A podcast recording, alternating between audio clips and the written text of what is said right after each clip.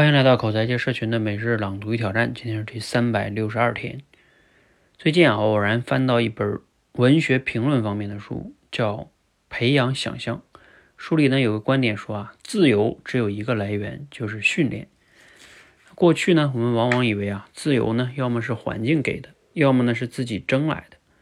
他说不然，你想啊，一个刚出生的小孩有什么行动自由呢？跟环境没有关系。跟他自己的争取也没有关系，他只有通过训练学会了走路，他才有行动自由。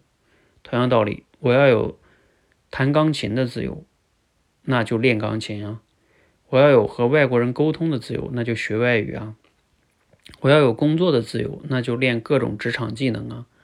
甚至说话的自由也是这样，没有受过表达训练的人，驾驭不了语言的人，谈什么？谈谈谈不上有什么说话的自由，这让我想起来了何菜头老师说的那句话：“什么是自律啊？就是内心自由在外面显现出来的样子。”反过来也成立啊！什么是自由啊？就是因为接受训练，外面显得自律，而内心感受到的样子。好，内容来自于罗胖六十秒哈。读了今天内容呢，有哪些感想哈？哎，我觉得这些内容还是挺有启发的哈，是一个很好的角度啊。我们往往确实像他讲的，自由呢，觉得就是环境给的呀，要么就是自己创造的呀，是吧？比如说我挣了很多钱，所以我就实现了财富自由，等等等等的哈。嗯，那按照他这里面讲的呢，自由是来自于训练。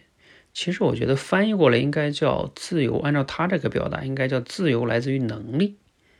你看，你这个什么走路也好，说话也好，弹钢琴也好，这不都是你具备了这个能力了之后，你才具备这个自由吗？所以有句话说的叫“自律给我自由”，其实这个还不准确，按照他这个讲法，应该是能力给我自由。啊，像我们他这里边说的这个表达能力也是哈，你可以张口就来，你为什么有说话的自由啊？因为你有这个口才嘛，你有这个表达能力。那能力来自于训练，嗯，这个逻辑上听上去是没有什么大问题的啊，因为在过去这么多年呢，我一直在帮大家去练口才，也就是练说话的能力。嗯，能力因为是相通的嘛，甚至我们也是遵循一本书，就叫刻意练习，所有的能力都是这么练的。嗯，那这个里边呢，训练谈到训练呢，就需要有方法，有好的方法，正确的方法。方法不对呢，训练的方向效率就会大大下降。那另外一个就是需要，我觉得刚才我思考了一下，需要有动机。你看很多人他其实也想要去提升某方面能力，啊，但是往往动机其实是不够强烈的，他往往就坚持不下去。有的人动机强烈呢，方法不对。啊，也是效果不好。你看，我们中国人学英语，很多人动机也其实很强烈，但是也学了很长时间。那可能这就是方法也有问题。那像很多人练口才呢，是有的是方法的问题，有的是方法没问题，但是练着练着就没动力了，就不想练了。啊，这是动机的问题。所以最终他没有具备这个练好这个能力，然后就没有获得这个自由。嗯，你可以想一想哈，你想要的是哪方面的自由呢？所以其实想想，包括我们是想要的财富自由也是这样的。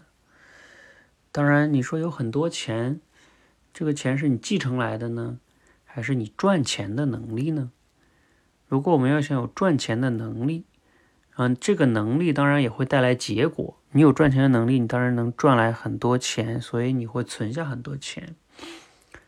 但是赚钱的能力，它也是需要练习的，啊，其实学校没有教过我们，啊，从这个角度来说呢，你所有的这个方法类的都属于认知层面的，另外就是动机类的，动机会比较复杂一点，不仅仅包含认知，也包含你过去的经历啊，社会的对你的灌输啊，刚才我想了一下，还有就是我们每个人的欲望啊，等等等等等等。